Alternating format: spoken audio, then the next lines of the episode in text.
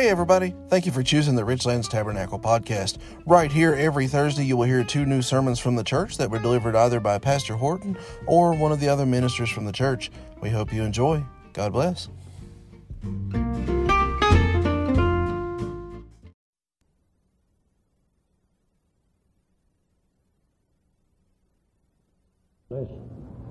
Thanks for all the support, hospitality, and everything. Just to be here is a great blessing. Did you hear me? Just to be here is a great blessing. Amen. Had a wonderful time. This has been one of the best. I'm glad I got to be here in on it. Uh, I want you to turn today. Some of you have been asking about this book, and you can see me after. I don't want to have to re- go through all that again.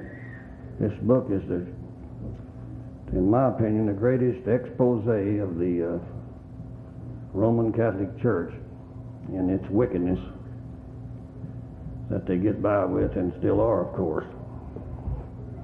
That man's risking his life, and I'm risking mine. Not near as much as he is, but uh, to even tell you about it. A lady in Tulsa one time, she escaped from a convent. She was speaking around and she came there and I heard her. And there's a uh, dentist got her in his chair one time and burned inside of her throat. I guess wanting to fix her where she couldn't talk more. There's not anything as bad as a bad religion. Right. Nothing in the world is as bad as a bad religion. I'm glad we've got Jesus. I sure am. I'm glad we got Jesus. I'm glad I know who Jesus is. It's not just a story, He is a King of glory. I'm glad I know who Jesus is. I think you might have heard this, but this is so good I want to pass it on to the ones that have it. The name of this is His One Mistake. He wore his rubbers when it rained, brushed his teeth twice a day with a nationally advertised toothpaste. Doctors examined him twice a year. He slept with the windows open, stuck to a diet with plenty of fresh vegetables. He relinquished his tonsils and traded in several worn out glands. He golfed, never more than 18 holes at a time. He got at least eight hours sleep every night. He never smoked, drank, or lost his temper. He did his daily dozen daily. He was all set to live to be a hundred. The funeral will be held Wednesday. He's survived by eight specialists, three health institutions, two gymnasiums, numerous manufacturers of health foods and antiseptics. He forgot God.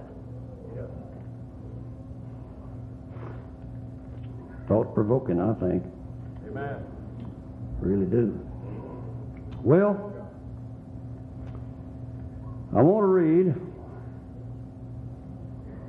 I'm glad for the rest of you that got in, the Simmons and and many more, Brother Powers. I've been wanting to see him come. I said that somebody said he'd probably be here. If I don't name you, it's just because I can't see you or can't think, right? Brother Collins, of course. Brother Collins is a great man. A great man. I put an article in the paper one time. It was uh, really the sentiments of my heart about Brother Collins. Uh, turn with me first. I want to read from uh, Second Peter three. I want to read from Second Peter three, and I want to read in that same book, uh, chapter two. We'll take Second Peter three. Uh, I mean, I mean, I'm gonna get. Let me. I'm gonna get Peter uh, after I get this. Let me get for, uh, Second Timothy first. Then I've got Second Peter, uh, the last chapter. Let's turn the last chapter of both Peter's letters. Um, in Second Timothy three, I'm giving you time to get that now. One man on me one time. Not, he just, you know, talked to him about it. Said, you don't give him time to get it. Have you got it? Second Timothy three fifteen and and uh, let's get fourteen. And but continue thou in the things which thou hast learned and hast been assured of, knowing of whom thou hast learned them, and that from a child thou hast known the holy scriptures, which are able to make thee wise unto salvation through faith, which is in Christ Jesus.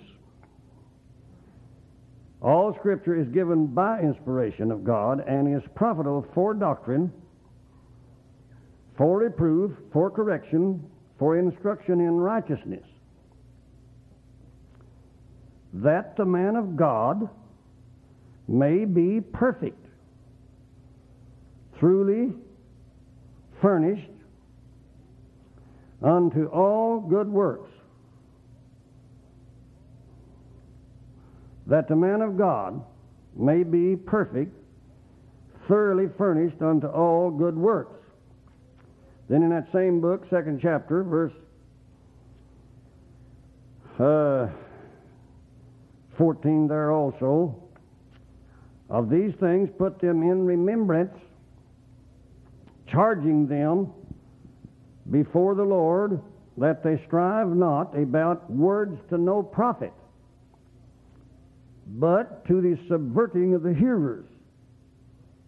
Study to show thyself approved unto God, a workman that needeth not to be ashamed, rightly dividing the word of truth. That word rightly dividing, I am told, come from a Greek word, and I'm not a Greek scholar, but I thank God for people that are, and don't let nobody tell you that it doesn't help. I don't say you have to do that, but people who really get interested will. And there's some things you'll never know unless you do refer to someone who knows about that. I heard about one man said some preacher get up and say the Greek said. He said not a Greek a mile here, but that doesn't help you understand anything when you won't understand it to talk like that. That came from rightly dividing, came from a word ortho. Ortho. You see that they have an ortho pest control. You hear the word orthodox. This word is ortho Tomio means to cut a straight course, lay out a road, or correctly interpret. That's what that word means.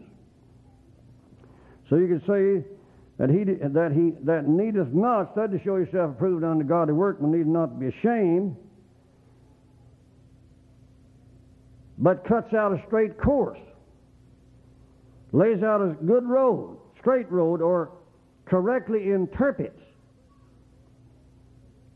the Word of God, but shun profane and vain babblings, for they will increase unto more ungodliness. And the word will eat as a canker, of whom is Hymenaeus and Philetus, who concerning the truth, as far as the truth is concerned, they have erred which means the word er, E-R-R, it's not, not pronounced ear, it's er. The word er means to stray away from that which is right. So you can say that Hymenaeus and Philetus, as far as the truth is concerned, they have uh, strayed away from the right course. They have strayed from the truth. Truth is a very important thing, and and in the Bible we get uh, we get absolute truth. I'm not like him. I didn't know him. I knew a man pretty good that did. I read about him. Smith Wigglesworth never read the newspaper. He said, Not that I think that it's wrong to read the newspaper, he said, I just read the Bible. And he said when you read the newspaper, you get lies, which is true. Politics are one of the most powerful things in the world because the news media uh, will go along with the crooks. Not always. Not every column is bad. Yeah, but the newspaper is a dangerous place to get some information. It really is. And it's still true that the pen is mightier than the sword. Who concerning the truth have erred, saying that the resurrection is past already, and overthrow the faith of some. And Wigglesworth said, It's not that I think it's wrong to read a newspaper, you just get lies. But he said, When I read the Bible, I don't get anything except the truth. Absolute truth, revelatory truth, which is the revealed Word of God, is absolute truth. He said, even though they've done that, even though they have even taught that the resurrection is past already, kind of a Jehovah's Witness bunch of that day, I guess. Of course, Jehovah's Witnesses are some of the shrewdest liars in the world. I know it hurt their feelings if, uh, and they say, don't persecute us. We go through persecution. Other people disagree with us, and they say things about us. I happen to have one or two books of their founder, what their founder said. He said, We're all going uh, uh, to destruction, every one of us. We are Babylon. He named off Methodists, Baptists, Episcopals, Presbyterians. He named everything except the Jehovah's Witness, and he had the Pentecostals in there.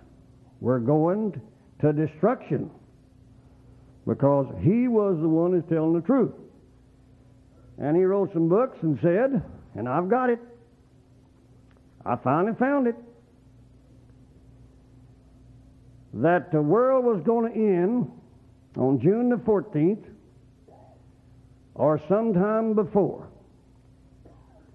June the 14th of that year of 1914, I think.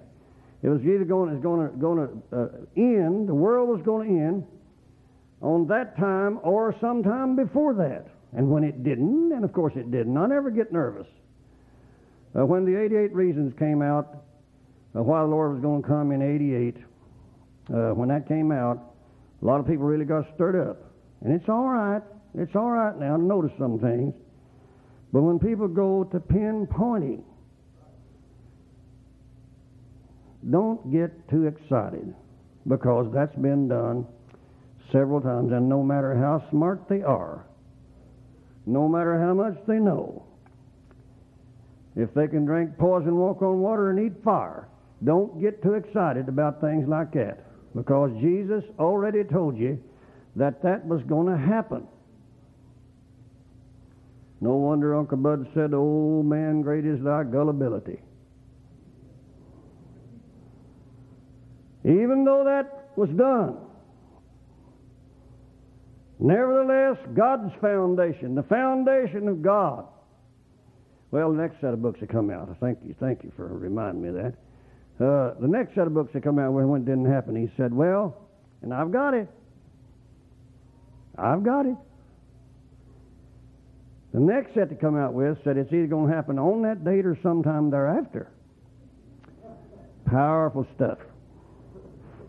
Powerful stuff. Really shake you up. Amen. Then in 2 Peter, the last chapter, and the last few verses,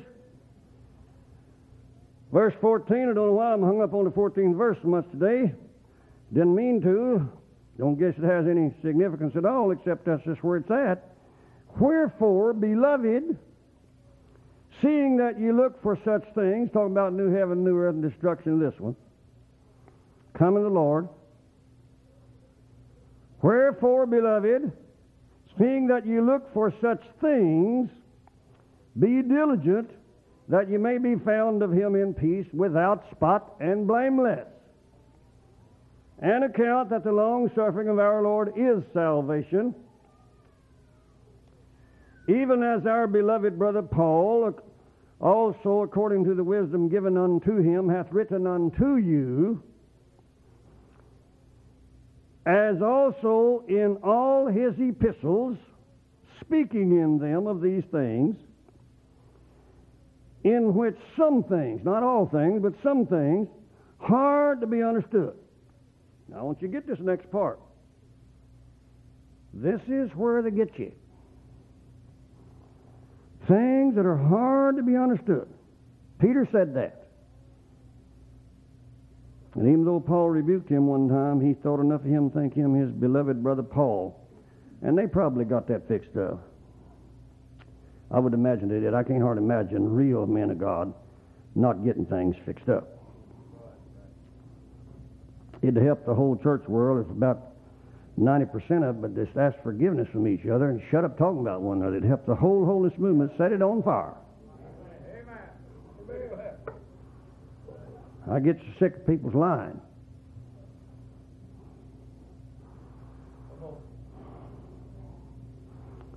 Amen. Telling people they love them with all their heart and how much they love them, then turn right around and go out and some, do some crazy thing against them.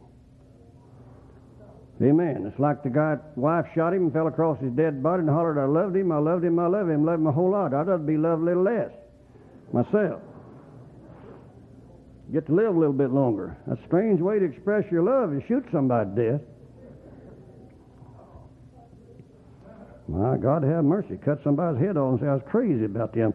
As they do also the other scriptures unto their own destruction. As our beloved brother Paul in his epistles, speaking in them of these things in which are some things hard to be understood, which they that are unlearned, and don't take the learned as some supergroup, You either are learned some or you're pitifully unlearned. Don't think that anybody thinks that there's something because they, uh, some of the preachers are, I think some of the preachers are very, uh, very knowledgeable of the Word of God. I really do. People who are casual readers and skimmers, they never do learn much about the Bible. I read, you know, the difference in the Bible and TV guide the. I don't want to read that again. Um, but he said those that are unlearned and unstable rest. The Catholics, they don't want their people to know anything. Even for ages, they forbade them to uh, study the Bible. There was a day when you risked your head. People were killed and burned at the stake in front of a group of people to put fear in them. And their sole crime was that they loved Jesus and wanted to translate the Bible into the native tongue of those people. They had to hide. Tyndale was killed. Coverdale, Huss, Wycliffe, and they would have killed Luther. If it hadn't been God's time, they would have killed Luther. They meant to kill him. And they would have killed him. And they would not only have did it, they would have felt like they were doing God's service. One brother told me he used to be a Catholic in this service, and he's here now. He told me his folks are so put out with him and won't even let him talk to them about getting saved, and told him he ought to be killed.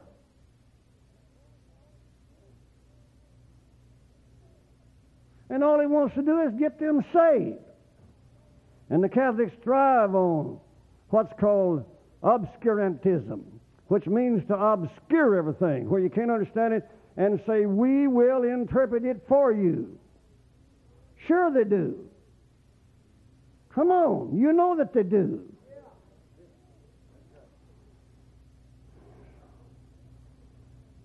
Ye therefore, beloved, seeing that you know these things, which means seeing that you are, have been informed about these things before, beware. Lest ye also, being led away with the error of the wicked, fall from your own steadfastness.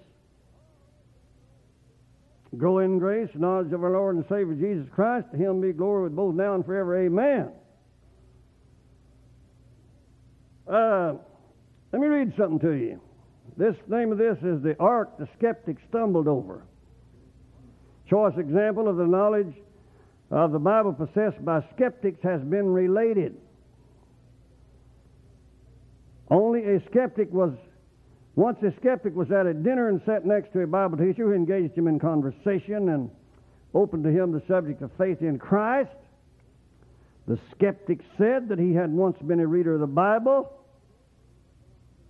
but that he had grown disgusted with its errors and no longer had use for it. The Christian asked him the definite things that so impressed him, and he received the following answer. When I began to read the Bible, I came across the story of Noah and the ark. I am a lumberman, and it interested me. I, be, I began to figure out its dimensions and how many feet of lumber went into it. I was astonished and impressed at its size. A few days later, I opened the Bible again and saw that the Levites carried it around the wilderness. Such foolishness made me so mad. I have never looked inside the Bible again. Fool.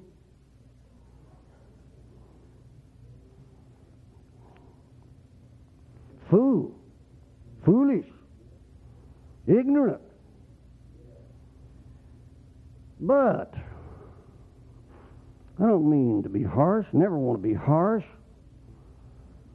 Don't want to be a hard preacher, not a hard preacher, easy preacher. Been accused of being easy. And I am easy. But is it any worse for him to be ignorant of simple facts? That all you've got to do is look? Is it any worse for the skeptic to be ignorant of that than it is for us to be ignorant of simple things that can be understood that we make mountains out of molehills?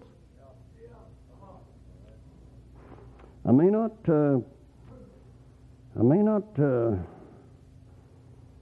you may not think so much of me time this is over. I think you will. I'm not really worried that much, but you might not. You might disagree with me today. But let's see how we get along. You might say, well, Brother Cox, and, and, and, and really now, really, I'm not a, I'm not a know-it-all. I'm not trying to know it all. I'm not trying to put myself up as somebody to try to p- police the holiness movement. You couldn't do that. Somebody told one time, said, I tell you what you're trying to do, that paper, you're trying to organize the holiness people. I said, you couldn't organize the holiness people if you tried to. You can't even get one church organized, let alone all of them.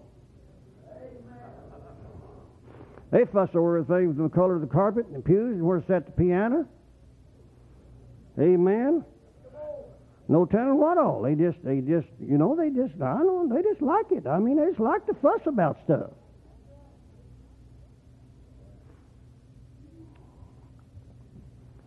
They get some wild ideas sometimes.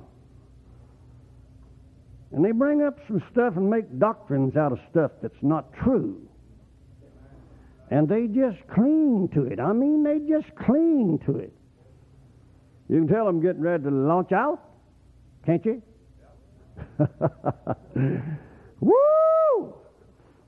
Praise God. Where's Lester? He here today? Is LD here? Oh my. Oh my. Well, I don't have to have him. I just wanted him here. he said, Ralph, you haven't preached anything yet that I don't believe. I'd hope I might get him here today. I might do it. I don't know. I don't think so. But anyway, here we go. No, don't get worried. It'll be simple. But uh, you might say, now, Brother Ralph, you're talking like that. What, uh, what do you, uh, what, what do you base that on? I mean, what? Uh, well, I base it on observation.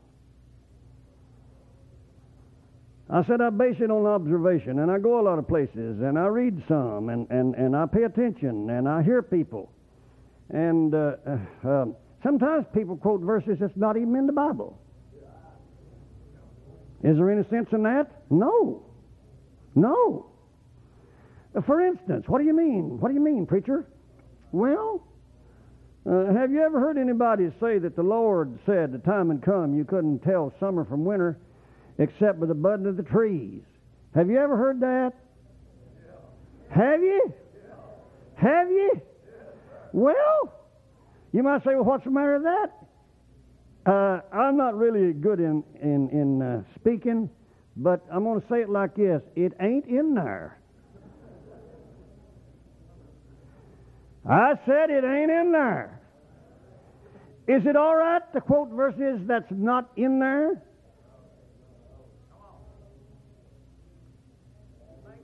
Well, quit doing it then. What, what say, Mike? Yeah, yeah. He maketh a way where there seemeth to be no way.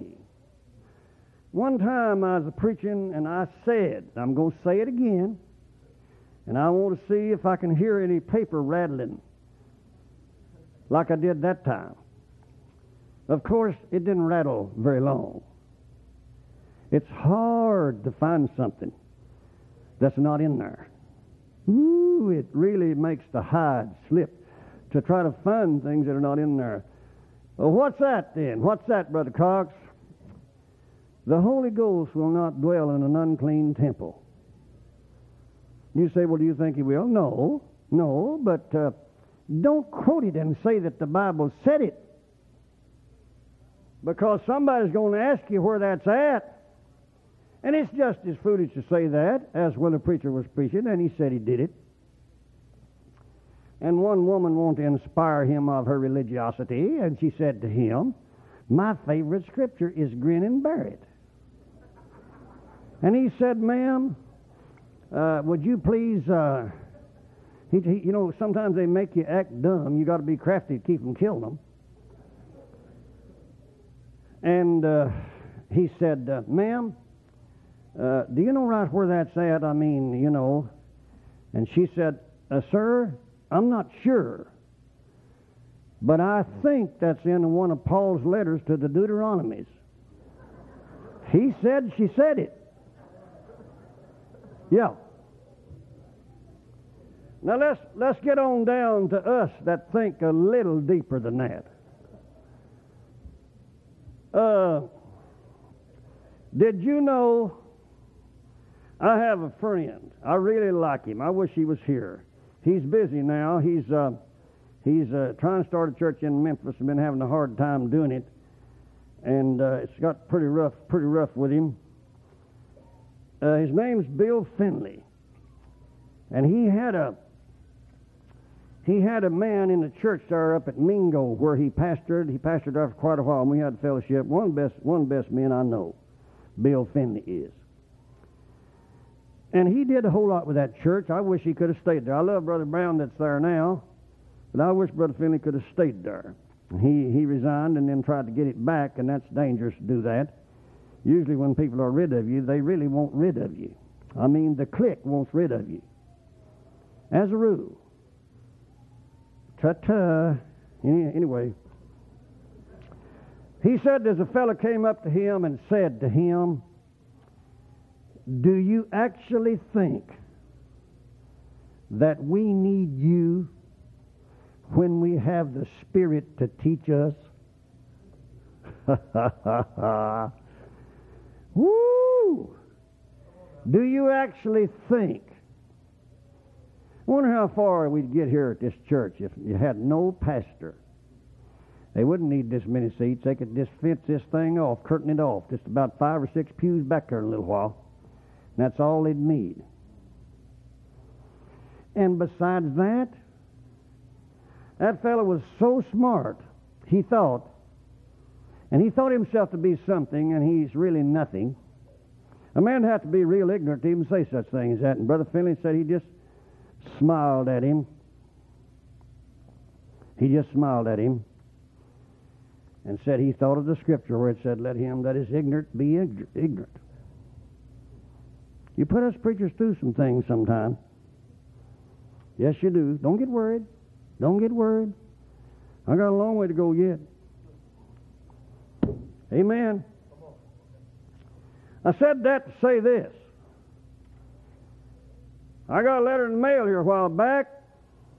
Somebody Somebody wrote me and said, Brother Cox, we want you to recommend the Bible dictionary. I, I did, $25,000 one. You remember it? Yeah. I wrote the next issue and said you could get it cheaper than that. I wouldn't give that much for it. It was a misprint. It was around 25. It's I think it's around between 25 and 30. Nelson's Illustrated Bible Dictionary, I think, is one of the best. Zondervan puts out a good one. Baker puts out a good one. But I recommended that one. And then, and she said, we want to know something about what commentaries that you'd recommend. So I just uh, took, you know, some best ones for beginners and, and, and done the best I could do with it. And that's any, all anybody can do. An angel can't do no more than that. Just do the best you can. I got a letter in the mail that really, really tried to scorch me. It took me five minutes to go to sleep over it, but uh, um, I, uh, and they said I'm disappointing you. Said you shocked me to put anything like that in your paper. How do you interpret where it says that the anointing in 1 John 2 and 27, but the anointing which ye have received of him abideth in you, and ye need not that any man teach you.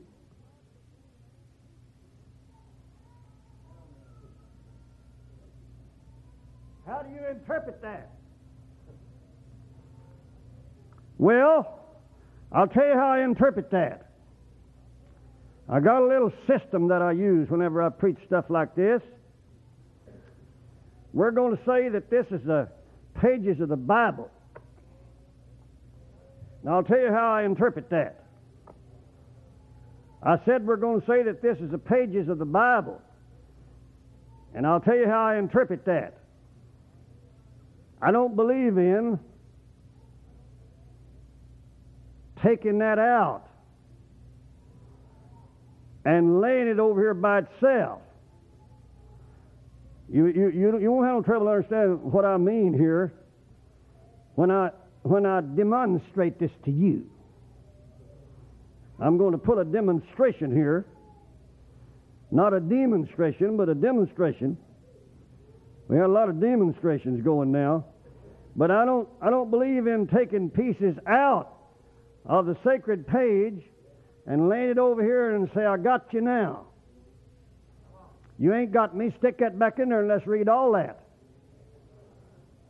Amen. Let's eat the whole roll. Heresies come. I said heresies come from taking bits and pieces and laying them over and founding a doctrine on them. And that's what the holiness people, some of them do. They don't read the book as a whole, but they pull out. And he said to rightly divide the word of truth. He didn't say dissect it. Amen. Why don't you put the carburetor in the trunk and see how your car does? Huh? Put it up on the radio arrow. Get one strong enough to get it up there and hold it. And see how you come out with that. Why don't you go down to the doctor and say, Doctor, I want my gizzard removed. I don't need it. I'm, I, I'm, I'm hung up on gizzard, gizzard, gizzard, gizzard. And I want my gizzard out where I can see it. Same thing. Well, how do you interpret it? Do you think the Bible is contradictory? Do you think the Bible is a mess and cannot we can't learn anything about it when God gave it to us on purpose?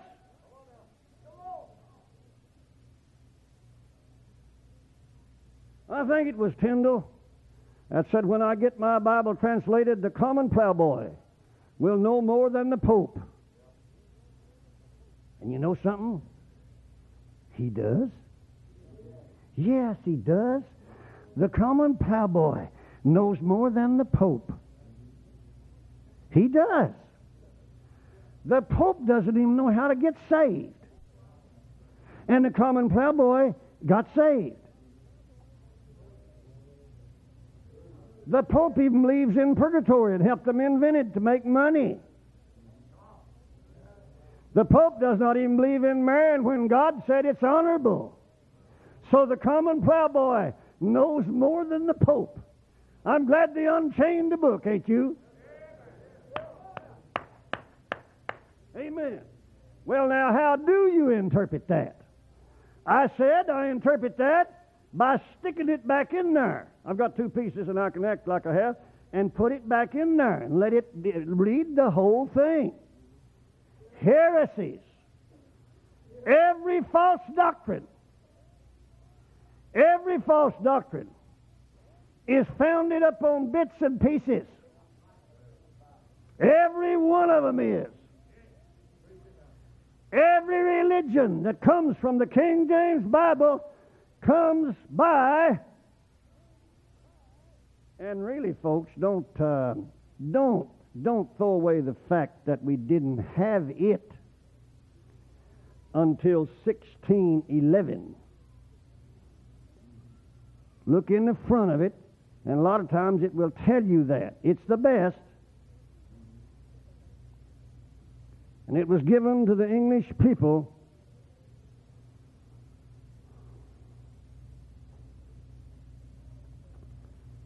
But how are we going to, if, if, if the Bible says, and it does, and some people will tell you, now listen, preacher, the Bible always means what it says. That's the trouble. People will not take what it says. They say the Bible means precisely what that says right there, not unless you rightly divide it.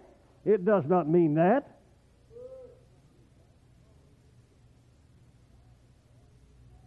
The Bible said to study. What are you going to study? Study does not mean just skip over, fool around, pick out a verse here and there. The Bible does not mean that. That's not studying. They say it means just what it says. I know it. That's where the rub comes in. You've got to find out what it really says. You might think, well, there's no danger there. There's a lot of danger there. There's people preaching stuff right now. That's not even true. Holiness people, even some of them very good people, are teaching things that the Bible does not teach. And this is one of them right here. I'll show you. If you'll read the entire, if you'll read the entire second chapter, and I can't read it now to you, it take too long. but if you'll read the entire second chapter of First John, First John 2, all of it, you will notice that these people were uh, not right. I said they were not right. What makes you think they were not right? Because John, who was a very kind man, says in verse 18 to 18, little children, it is the last time. And as ye have heard that Antichrist shall come, Antichrist, even now are there many Antichrists. Now there is a or an Antichrist. and that means against Christ. There is one Antichrist that will come, and he is in the place of Christ. He is a false Christ, but there are many Antichrists or anti against Christ. And he said, even right now, there are many people in the world. If any of the brethren, older than I am, younger, anybody wants to talk to me about this after church, uh, that disagrees with me about this, come on, I'll be here. Anything I preach today, I'm not perfect. A lot of things I don't know. I have this on my heart. I cannot preach anything else today but this. We need to know about stuff like this. He said, Whereby, because of this, we know it's the last time. And then he said, They went out from us but they were not of us. If they had been of us, they no doubt would have continued with us. But they went out that they may be made manifest that they were not all of us, but ye have an unction. You have an unction. I told you the other day that unction is the shedding of a divine or spiritual influence upon a person or a thing. So he said, But ye have the shedding of the spiritual light upon you. In verse 20, from the Holy One. You have the shedding of light from the Holy One upon you. And you know all things. I know the word all does not always mean all. You say that's contradictory. No, it's not. God doesn't have to give you numbers because by the time it got to you, it'd be a different number. And when the Bible says all and whole, it does not mean all in the sense that we think of all. Sometimes that word is used uh, uh, as a whole, but it's not because you know. Uh, let me ask you something. Does anybody in here hate me? I hope no hands go up on that. You don't hate me? Now, wait a minute. Now, wait a minute. Does any of you preachers over here hate me? You don't?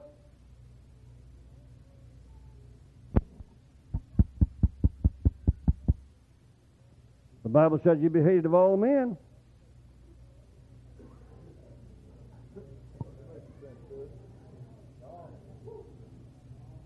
You don't hate me, so all does not always mean all. You say, well, preacher, that throws me in a curve. You'll get thrown in some more curve if you don't get some sense.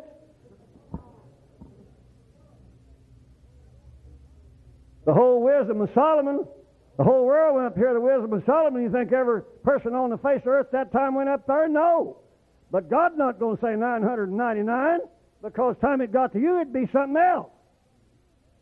You've got to understand there is a way to read the Bible. And you, you surely wouldn't think for a minute, now stick that back in there. I said put that back in there. You're going to stay confused if you just take, you know, people will get bogged down, take some little special verse that they like and say, I'm a standing on the Word of God. Not doing you a bit of good, you're just messing it up.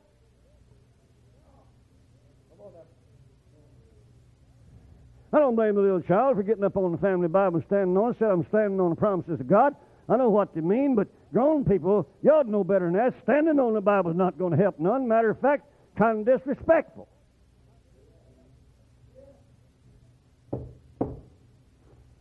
By the way, let me wait till I get this and I'll get that next one. Just read on now. I can't read it all to you.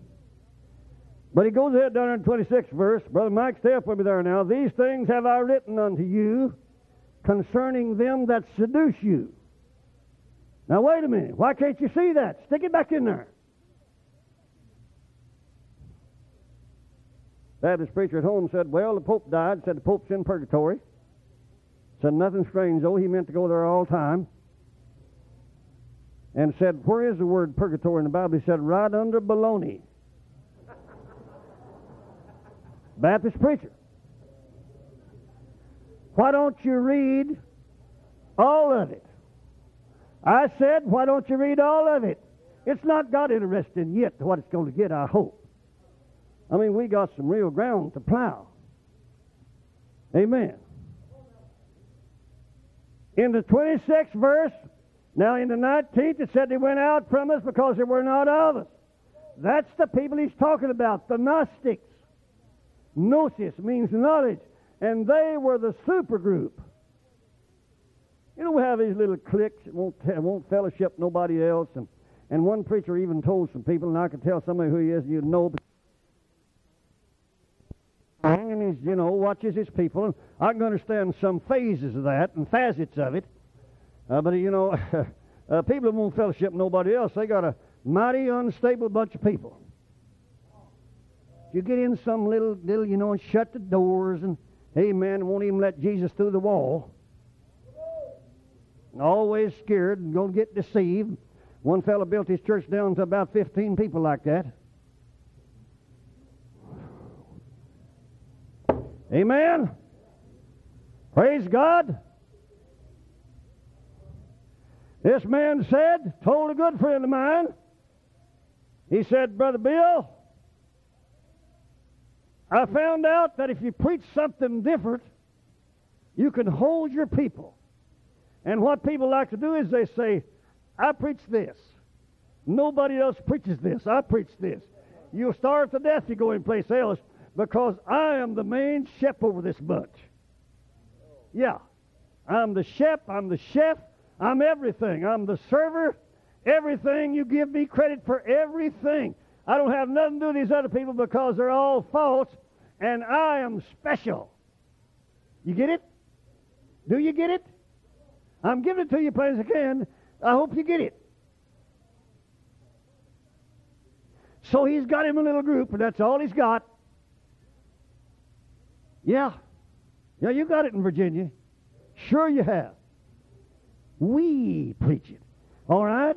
These Gnostics, they were the knowledgeable people. They, they believed in will worship and angel worship, and nobody knows a thing. In California, Larry Wood, bless his darling heart, this charismatic God got so carried away, and you know they do. They do. They cast out demons that look like monkeys and no telling what all. Hopping, jumping. I don't know a whole lot about demonology.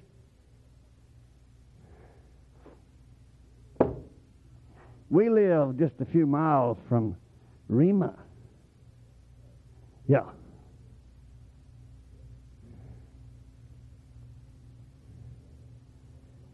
Yeah, and this fellow told Larry Wood he got talking about something far out, far out, and Brother Larry, Brother Larry's kind of looking at him, wondering what to say next, and he said, "Oh, you wouldn't understand. You wouldn't. you wouldn't understand no way.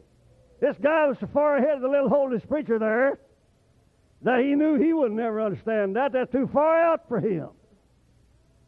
Yeah. But you surely don't think that it means that you don't need anybody to teach you just because that's the words. Why don't you consider who is doing the teaching?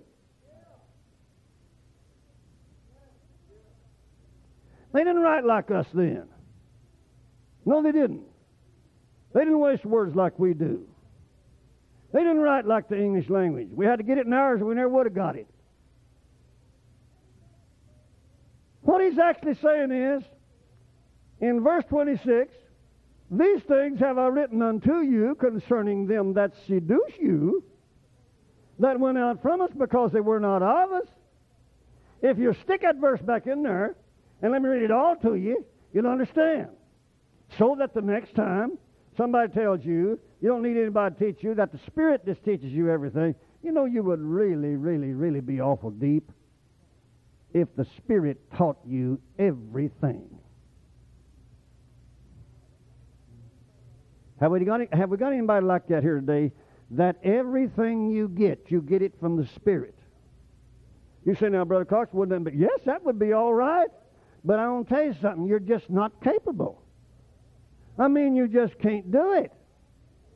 It's not God's will. We're not robots that God sets in heaven pushing buttons and tells us every single thing to do. God does not drive my car. He lets me drive my car. He can protect me on the highway, but He lets me drive my car. If you don't believe it, drive on the left side of the center and see what happens. Go down the road at 85, 90 mile an hour, 100, and let the state trooper pull you over and tell him, say, Spirit told me. He say, license, please. And if you get too smart, he'll take you in. And if you get up there and tell the judge, look, sir, I'm a child of God. I'm spiritual. I was in a hurry. I'm doing the king's business.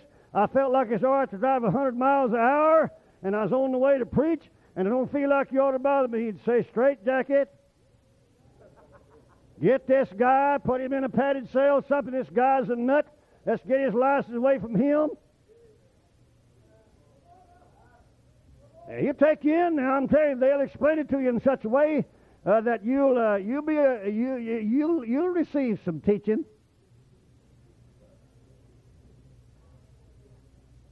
All right, I got to get off of that. But the anointing what you have now, you surely don't think when it's said that God put in the body. Now wait a minute. Now wait a minute. You surely don't think that God would put in the body apostles, prophets, evangelists, pastors, teachers. Do you think God is going to put those in the body and then tell you that you don't need them? Huh? Come on now. What he actually means is, and I must hurry, got so much ground to plow, I must hurry, but what he actually means is, is these people that are trying to seduce you, you don't need them to teach you. It's got to mean that. There's no, no, nothing, no, it could not possibly, I don't think, mean anything else. But as the same anointing or the same light that has taught you that Jesus is the Christ, and this whole thing is talking about Christ, the entire Bible and all of John's Gospels uh, uh, point toward the Christ. And he said, But the same anointing teaches you all things, and is truth, and is no lie. And even as it hath taught you, you shall abide in him. Now, little children, abide in him, that when he shall appear, we may have confidence and not be ashamed of him at his coming.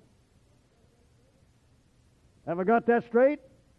Can I proceed? All right. I want to go a little further.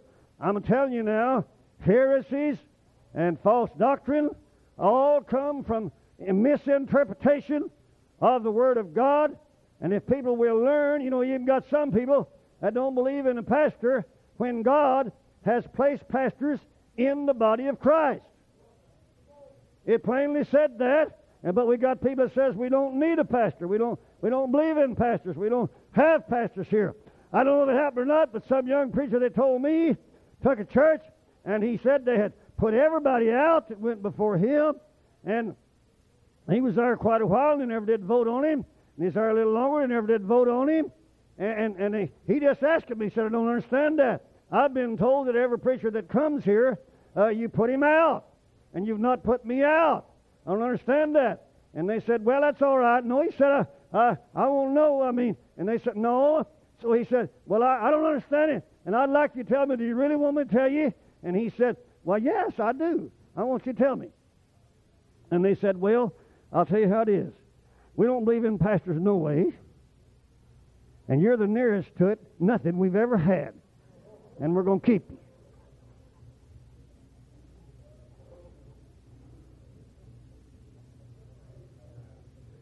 Now let's go a little further. Please don't get bored. I, if, if, you're bored now, you're going to be bored stiff before it's over. Uh, but let me tell you something. In, in, in Romans, uh, verse 11, and, and, and, and, and, and, I mean, chapter 11 and verse 29, here's another verse of Scripture. And for years and years and years and years, I wondered about this. I had a preacher friend that I worked with tell me about it. I'd heard about it. I don't know how many times I heard it. And they always saying, when somebody went crooked, somebody, some, some preacher went crooked, they said, he's still, it don't make no difference, he's still called of God. Because the Bible said, pull it out now, take it out, make a hole in the page. Let's get her in there. Amen. Let's get it in there so we can all see it now. See how foolish we are to think such stuff. I'll leave it up there now where you can see it. You done jerked that out. That 29th verse, done pulled it out laid it over here to one side. I may shred this thing up in several pieces after a while. Got it over here to one side. It said, For the gifts and calling of God are without repentance. For the gifts and calling of God, and I don't know how many times I heard that as a young man, and I never did think a whole lot about it. I thought maybe that's right. Maybe that's the way it is. But you know, I get my curiosity, as Brother Collins called it one time. I get my curiosity stirred up about some stuff, and I get to wondering about it, and one day it just fell open, and there it was. I'll tell you what, that's not got a thing in the wide world. And if you ever hear anybody quote that again, you tell them, let's look at that. And turn right over to Romans 11 and 29 and look at it and be sure to keep it in there and read it and read it. And you'll find out that's a talking about Israel and God's rejection of Israel at that time, but how that God had promised Abraham's seed You'll not find one commentator, amen, one commentary, and people say, I don't believe in commentaries. No telling what you're liable to believe then. You don't have to tell me you don't believe in the commentary if you come up with something like that, uh, because I can tell you you don't believe in nothing. But I just finally found that out. That just, just come to me, and I got look at that. That's not what that means. That's talking about the rejection of Israel at that time. And but God has got a promise to Abraham. Hallelujah. So I have a very rare commentary by John Wesley on the New Testament. And Wesley said it means God does not repent of his gifts to the Jews or his calling to the Gentile. Amen. The biblical illustrator says uh, uh, it means without change of mind on God's part, subject to no regret or change of purpose. Uh, hallelujah. God's method of dealing uh, may vary, but his determinings never vary. And that's what it means in every commentary. I don't want to bore you with it, but God, I don't know how many, and all of them. Nobody will agree with you on that. If you want to believe it, go right ahead. And if you want to be ignorant, be ignorant. And say that some rotten preacher that left his wife and children and married some other woman is still called to preach, and that the anointing is still on him if you want to, and use that crazy thing, uh, but you're not going to get by with it by pulling it out uh, and making it mean something that it does not mean. I don't care how much you love them, and I think you ought to love them. We'd like to see every backslid preacher get back to God, but don't give me that nonsense and, and use that verse there. You're not going to prove it with that verse there uh, because that doesn't have a thing on earth uh, to do with it. Buy this tape and look at these verses. I'm going to tell you, we're getting some of the craziest heresies among us over a bunch of nonsense uh, that we've ever got uh, because people misinterpret the Word of God. I don't over where I've had, I've even had people tell me I remember distinctly one man telling me, he said, Brother Cox, uh, uh, uh, everybody's heard the gospel. Uh, the Bible said uh, that the grace of God that brings salvation hath appeared to all men, teaching us that denying ungodliness and worldly lust, amen. But if you read the whole thing in, in Titus 2 11 and 12, you'll find out that what that means is above that and below that, it names all things that we're supposed to do amen, and tells you plainly that the grace of God that brings salvation has taught you not to do that. Titus 2, 11 and 12. And don't pull that out and say that everybody's heard the gospel because you just make a fool out of yourself in front of people that realizes that everybody has not heard the gospel. So it cannot possibly mean that. And another thing that the holiness people are teaching is that God is no respecter of person. And they get that from, uh, uh, from Acts, the 10th chapter, and the, uh, and the 34th verse, I think. Seemed like it's right in there. Yes. Then Peter opened his mouth and said, Of a truth I perceive that God is no respecter of person. Uh, but God is a respecter of person. You say the Bible contradicts itself. It does no such thing. All you got to do is read the entire 10th and 11th chapter, and you'll miss it all if you don't read the 10th chapter and the 11th chapter. And Peter had that vision and seen, uh, fell in that trance and seen these unclean animals inside this uh, sheet let down by the four corners from heaven. And God told him, said, What I've cleansed, don't call it common nor unclean. So he's seen by that, and then he went to Cornelius uh, and helped him get into the kingdom of God. You might say he was already in it. He might have been in it as far as he could get into it at that time. But had he not accepted, you read the 11th chapter, and you'll find out that he sent Peter down there, and they said, You've come down here, and they're going to tell you words whereby thou and thy house shall be saved. Bless God, had he not went with the new covenant and the dispensation of grace in the New Testament time, he would have not been saved. Now fall out with me. But whenever God changes from law to grace, and you don't go with the grace disposition, I know an angel visited him, I understand that. But he went right over there and had to be taught how to get in the kingdom of God.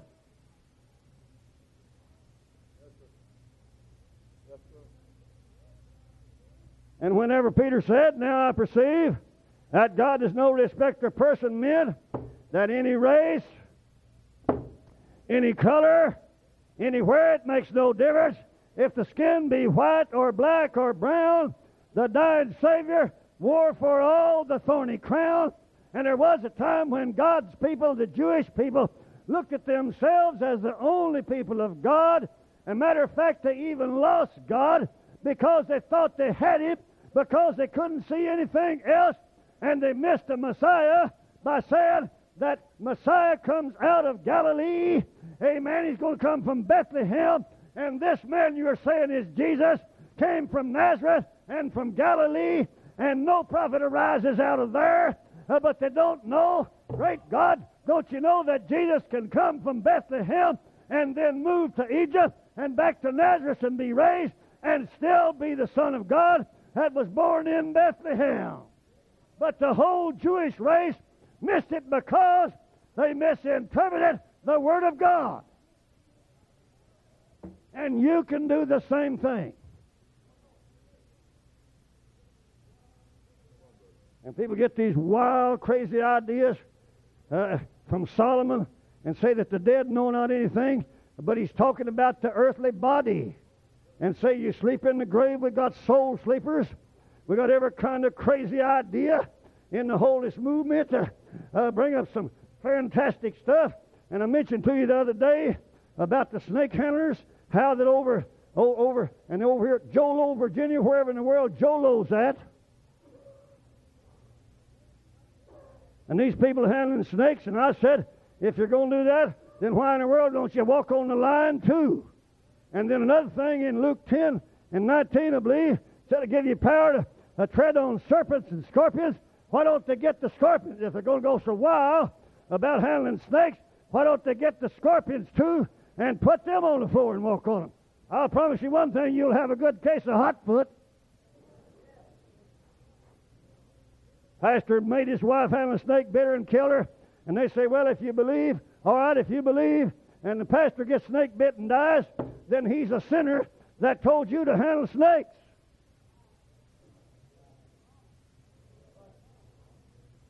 I can tell you I can get by with it. I don't live here.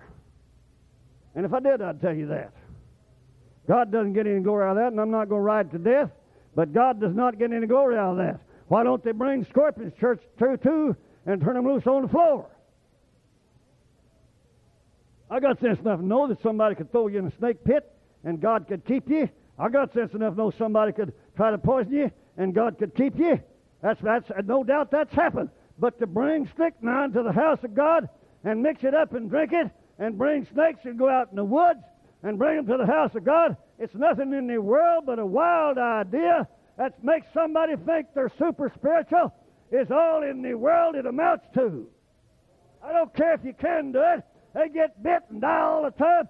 That fellow, I got a clip in it, brother. Uh, Mike Schaefer sent me. Uh, and over Jolo, Virginia, how, how far is that from here, Mike?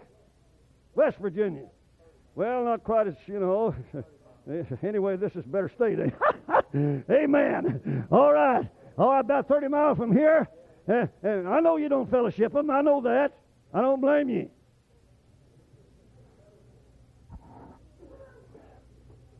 They're hung up on. This guy even said, I hope I die by snake bite. It'd be a wonderful way to go to heaven. That's not no more rightly dividing the Word of God than nothing. And I told you that the devil tried to get Jesus jump off the pinnacle of the temple and said the angels would bury you up, and Jesus knew not to do it.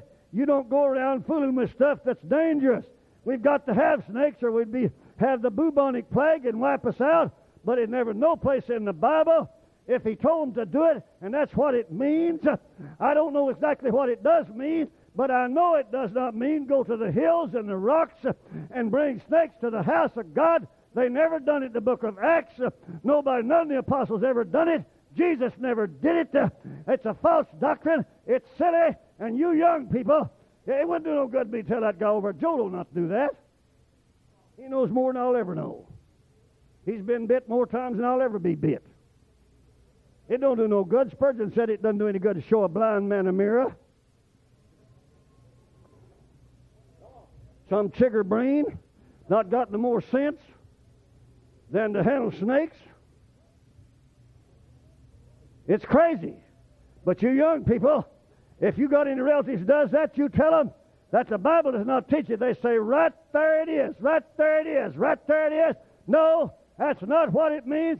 If it means that, tell them to bring the line to church. Because Psalm 90, Psalm 91 said so.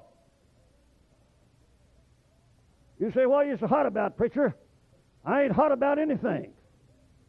I'm not mad about anything. I'm just telling you that false doctrine and heresies, it's no worse for a Catholic to be deceived than to think that all generations are called Mary blessed. It's no worse for them to interpret that as Mariolatry and worship the Virgin Mary and even teach that if you ask Jesus' mother, uh, she'll go to him and she that he can talk she can talk him into it. It's no worse to think that crazy stuff than it is uh, to misinterpret the rest of these simple things. And it did say it. Look in Psalm 91. And somebody turn to Luke the 10 19. Read that, Brother Mark, loud. Will you want to get ready for you? Luke 10 19. I've got to hurry now. I've got to hurry. I preach longer than usual here. Right there in Psalm 91, it said, For he shall get. And the devil brought that scripture to Jesus. If you pull that out by itself, why did he jump off? Because he said, Man does not live by bread alone, but by every word that proceedeth out of the mouth of God. Not by a few words, but by every word.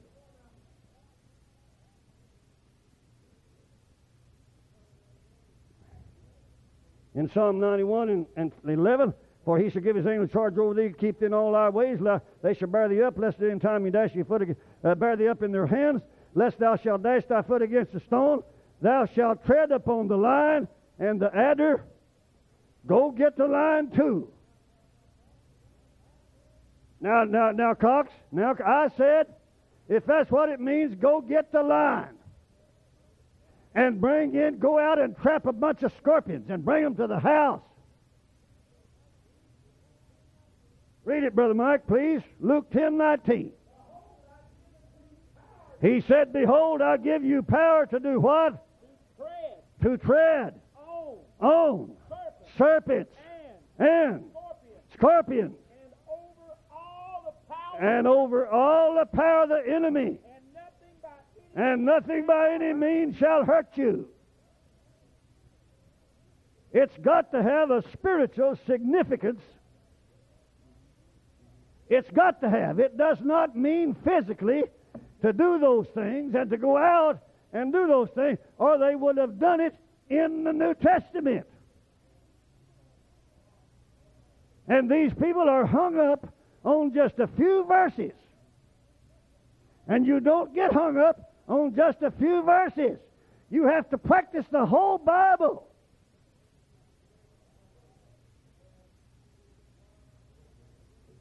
I've seen people get wild ideas about the Word of God and end up, you know, there are people that go crazy. They absolutely go crazy. You want to watch who you listen to? A few weeks back in Oklahoma, a fellow killed himself, and he what he did there was a guy come by and is already having trouble and don't want to go into all of it. I went in once, but I don't want to go in that day. Uh, but a fellow came by and was going to commit suicide, and this fellow talked him out of it. And and before he talked him out of it, though, this guy told him said and and and and, and talked to him in such a way that he said, "But you won't go to hell if you do." And I don't know how many reasons he gave him, and don't know what any of them was, but told me come by. He said, "Man, don't do that." And this fellow didn't, but this guy got thinking about that and went and committed suicide. One of the one of the main men among the independent holiness people in that part of the country went and killed himself. I know a man, know him right now. He's still alive. His wife's not alive, but he got hung up so much on divine healing and wouldn't see a doctor about nothing. Said if I ever in a car wreck, no matter what shape I'm in, that's all right in its place. But this part's not all right. I don't care what you say. It's silly uh, for people to do some things that they do and say it's because of faith.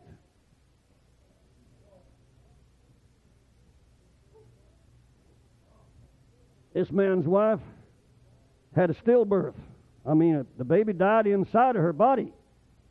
And all of it did not pass. And he would not do one thing and left that stuff in that woman and rotted and killed his wife. And I know another feller.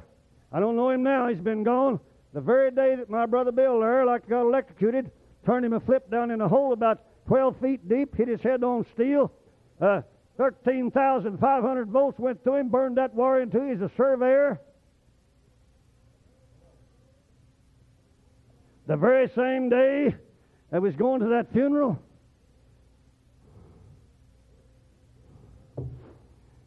this was the day my brother got shot. And God spared my brother, burned a hole in the bottom of his shoe soles everywhere there was a nail, where they were nailed, shoe soles nailed on. Burned a hole up through his and into his flesh, like killed him. And that very day, there was a man that pastored a church out in the country, Sister Nance.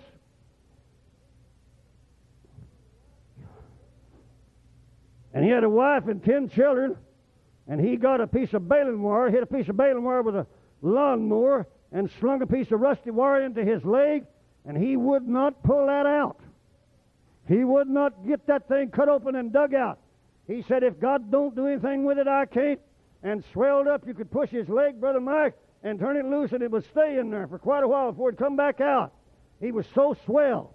And I was pastor in Chelsea as a young man, and I called down there and said, I want to know about this man. She said that man expired last night, all because he thought he had faith. Let me tell you something.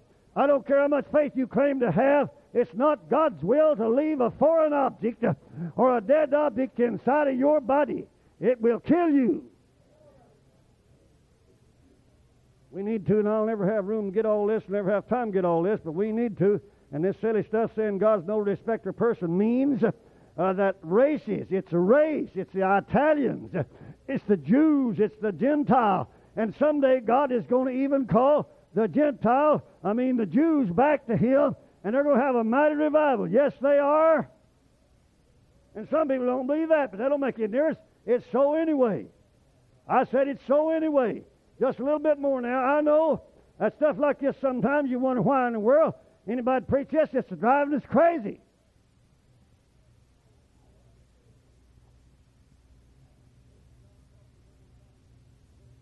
Church of God talking around about the great speckled bird, how the great speckled bird represents the church of God.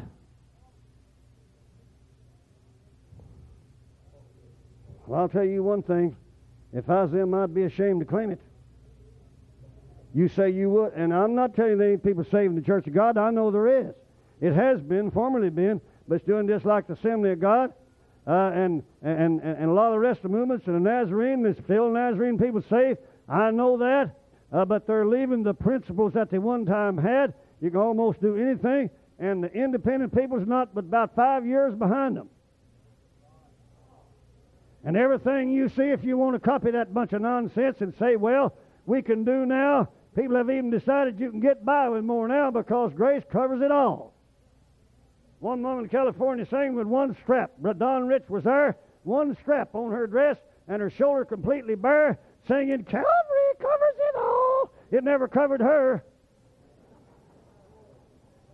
You go out here in a pair of skinny, skimpy clothes and say that Calvary covers that.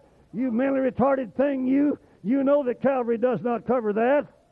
Why don't you go naked? Calvary won't cover that. Quit pulling that stuff out one at a time and say, yeah, yeah, yeah, yeah, yeah, we've got you now. No, you've not got me now. You want me to show you about that speckled bird deal? Oh, the great speckled bird in the Bible. And people just go wild. They had, a, they had a big eagle one time made out of paper mache, and they turned it loose from the balcony, and they went, wow, wow, wow, man, I'll tell you. Shouting, speaking in tongues, I don't know what all, because they got so happy. Because that represented the great church of God. Let's see if it does. I got a yellow jacket his shirt one time, went up, and he just went plumb wild, run plumb out the door, come back in, everybody shouting. They thought he run out the door in the power of God.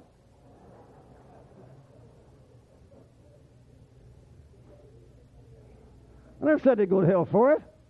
Everything's not God that people thinks it is. Glub, glub, glub, and the chee, chee, chee, and the ta, ta, ta. It's not the Holy Ghost. Not every time. We got gays and no telling what all speaking in tongues now. Sinners speaking in tongues. People never been born. One fellow told Don Rich, said, You hear about the Catholic priest getting the Holy Ghost? Brother Don said, I didn't even know he got saved. But these people get saved now. I mean, the Holy Ghost now, not even born again. They get, they get the Holy Ghost first. You know that ain't the Spirit of God. I'm not saying that couldn't happen. There's a Church of Christ preacher challenged Doc Poole, the black, black preacher down around Scranton, Arkansas, to a debate, and he said he wouldn't dare do it till he fasted a week and didn't eat nothing for a week or ten days, whatever it was, come out and set them ready, and they started that debate. Never did get nowhere with it. The power of God hit the Church of Christ preacher. He spoke in tongues for an hour. I'll let God take care of that, but this other nonsense. Turn to Jeremiah 12. I said, turn to Jeremiah 12. You will. I'm not ordering you to. I just want you on the information. I'm going to give it to you. In Jeremiah 12, let's go to reading down there and see how crooked they are. Sixth verse, and ever, uh, for even thy brother in the house of thy father, even they have dealt treacherously with me. Yea, they have called a multitude after thee. Believe them not, though they speak fair words unto thee. I have forsaken mine house, God said. I have left mine heritage. I have given the dearly beloved of my soul into the hand of her enemies. Mine heritage is unto me as a lion in the forest. Why don't you write a, a song about that? Oh, the great growling lion in the forest, representing the great church of God. Well, it makes as much sense. God said it's like a lion in the forest that's roared against me. Therefore I hated it. Then the ninth verse, that's the eighth, and the ninth said, Mine heritage is unto me as a speckled bird. The birds round about are against her. Come ye, assemble all the beasts of the field. Come to devour. I'm going to kill her. My pastors have destroyed my vineyard. They have trodden it down. My portion underfoot. They've made my pleasant portion a desolate wilderness. Is that the church of God? No. No. That was the spots on it, the specks on it. It was a reproach to God. It was just like a lion in the forest that roared against God. You say, well, Brother Cox, you think everybody's bad and everybody's. No, no, no, no. That's not what I'm driving at. I'm just telling you things that people say that the Bible means. They don't mean that. Another one is in is in. Uh, I'll hurry. Is in uh, uh, Corinthians. I'm trying to find it here in Corinthians. Uh, oh, about verse uh, chapter 15, 31. 1 Corinthians 15, 31. Come on, you just well get educated with me now. Come on here. Amen. I'm hurrying fast as I can. In 1 Corinthians 15, 31, they use this. People say, I don't know why they do this. I don't know why they do this, and say it's a spiritual thing. And say, in, in, in 1 Corinthians 15, 31, I protest by your rejoicing which I have in Christ Jesus our Lord, I die daily. And they say that sanctification, that's not what that is. That's not what that's talking about. Paul's life was in danger every moment of time, and every day Paul was ready to die, and he stood in jeopardy in verse 30 every hour, and in verse 31 he said, I die every day.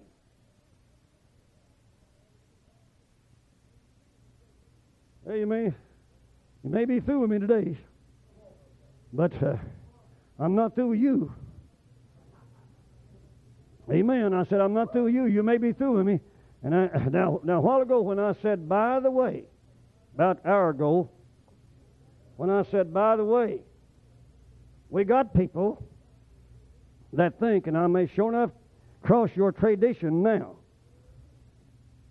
We got people that thinks it's a sin to have a fellowship hall as part of the building of the church house. Now, this is going to be different. You're going to have to really listen. When Charlie Pennington beat, built the Dryden Road Church, there's some people from Kentucky came down there and went there, and they said, We don't believe in that. We don't believe in that. And they got it from this right here. I know where they get it.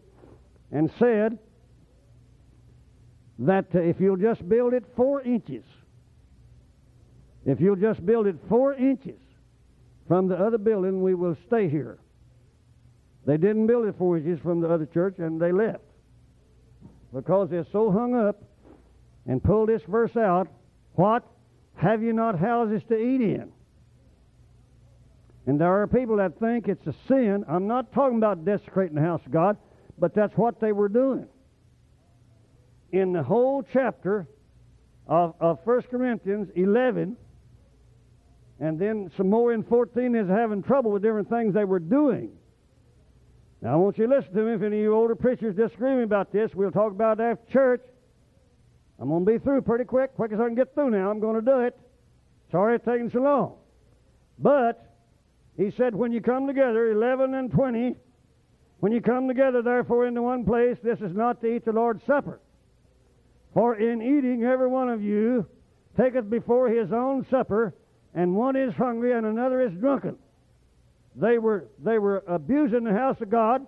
The poor people would come down there, and the rich people would come down there, and they'd bring a big basket dinner, and right in front of the poor people, and the other people, they'd have a big lunch there, and some of them was drinking so much. Paul said, "This is not, it's not taking the Lord's Supper you're doing. You're not doing right to do that." And he said, "Don't you have a house to eat in? You know it couldn't possibly be wrong uh, to eat something in the building where you had worship, because in the book of Acts they went from house to house and took the Lord's Supper in the same house uh, where they got saved and where they had church. And a man named Justus in the 17th chapter of the book of Acts had a house joined hard, which meant it was attached to the synagogue. And it can't possibly be a sin if it is raining outside and people can jerk that verse out and say it's a desecration uh, to eat in the house of God. Well, let me tell you something else. If it's such a bad thing uh, to eat stuff in the house of God, and if the house of God is so sacred, why don't you shut your mouth and not talk during church? And why do you leave scraps of paper on the floor? And why do you let your children run wild? And why do you make so much noise? No, you're you're hung up. You've tore out one little place and got it by itself and said it's a sin to eat in the house of God when you ought to know good and well that it's not.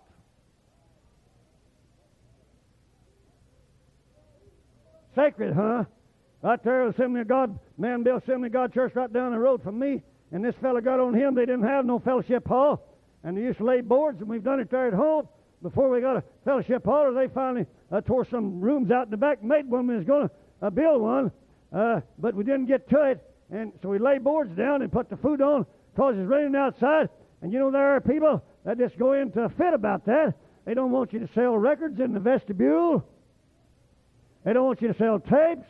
They don't want you to do anything. Really, what they were doing when Jesus cleansed the temple is was is charging people as much as 15 times too much to buy turtle doves and pigeons and something for the sacrifice, and is robbing the poor.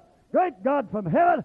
And he cleaned that place out and said you made a den of thieves. If people had to have those tapes and had to have those records to offer sacrifice with, and you charge them 15 times too much, it'd be time to clean it out and say no. But it's not a sin for somebody to sell a record out there. I don't have none to sell. I don't have a tape to sell. But you're so hung up on one thing because you can't look at it like it really is and drive somebody crazy and leave the church to go someplace where it's more spiritual.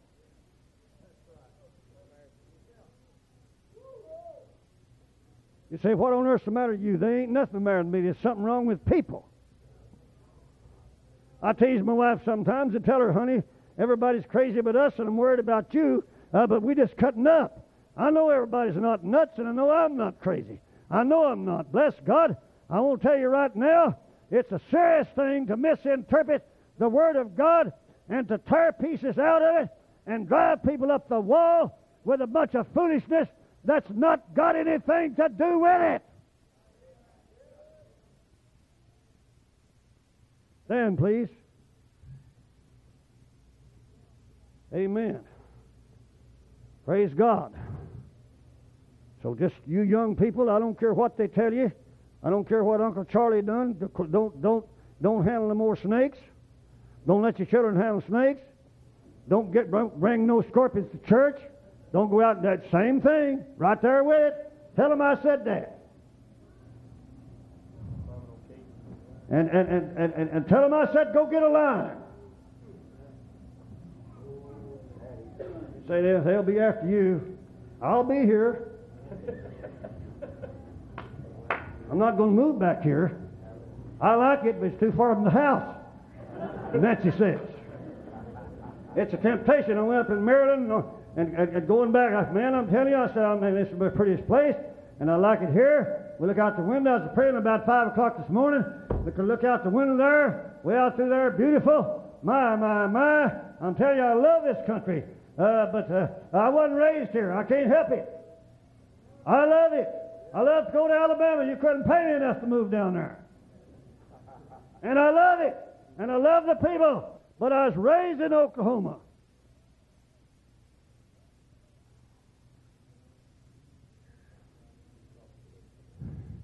But there ain't no sense of you young folks of being so dumb. You don't have to be that silly. You say you think it's silly? I think it is super silly to handle snakes. You say you hurt somebody's feelings. No, I'm not. No, I'm not. You're going to get hurt worse than that when I'm bite you. That'll hurt your feelings. They die from it. They die from drinking poison. They won't bring the scorpions in there with it. They won't bring the lion with it. They won't bring the dragon with it. It's all right there in the Bible. All right, all right, shout now. Take off. Act like Billy Houston's a singing. Amen. Take off a shouting now. Amen. I'm just trying to tell you, I'm sorry if I don't have the most delicate finesse. I'm sorry if I'm not an orator. I'm sorry if I'm not seven foot tall where I can thunder at you. Amen. But bless God, I'm a putting all I can into it that's going to won't reduce an old general in rank during the war. He only weighed 90 pounds. And he said, he said, that may be right, but 80 of it's backbone. I want to tell you something, brother. Bless God, I'm going to preach it. If the hair lips a devil, amen, he has a heart attack, bust a church, no matter what, I'm going to preach the truth. Amen.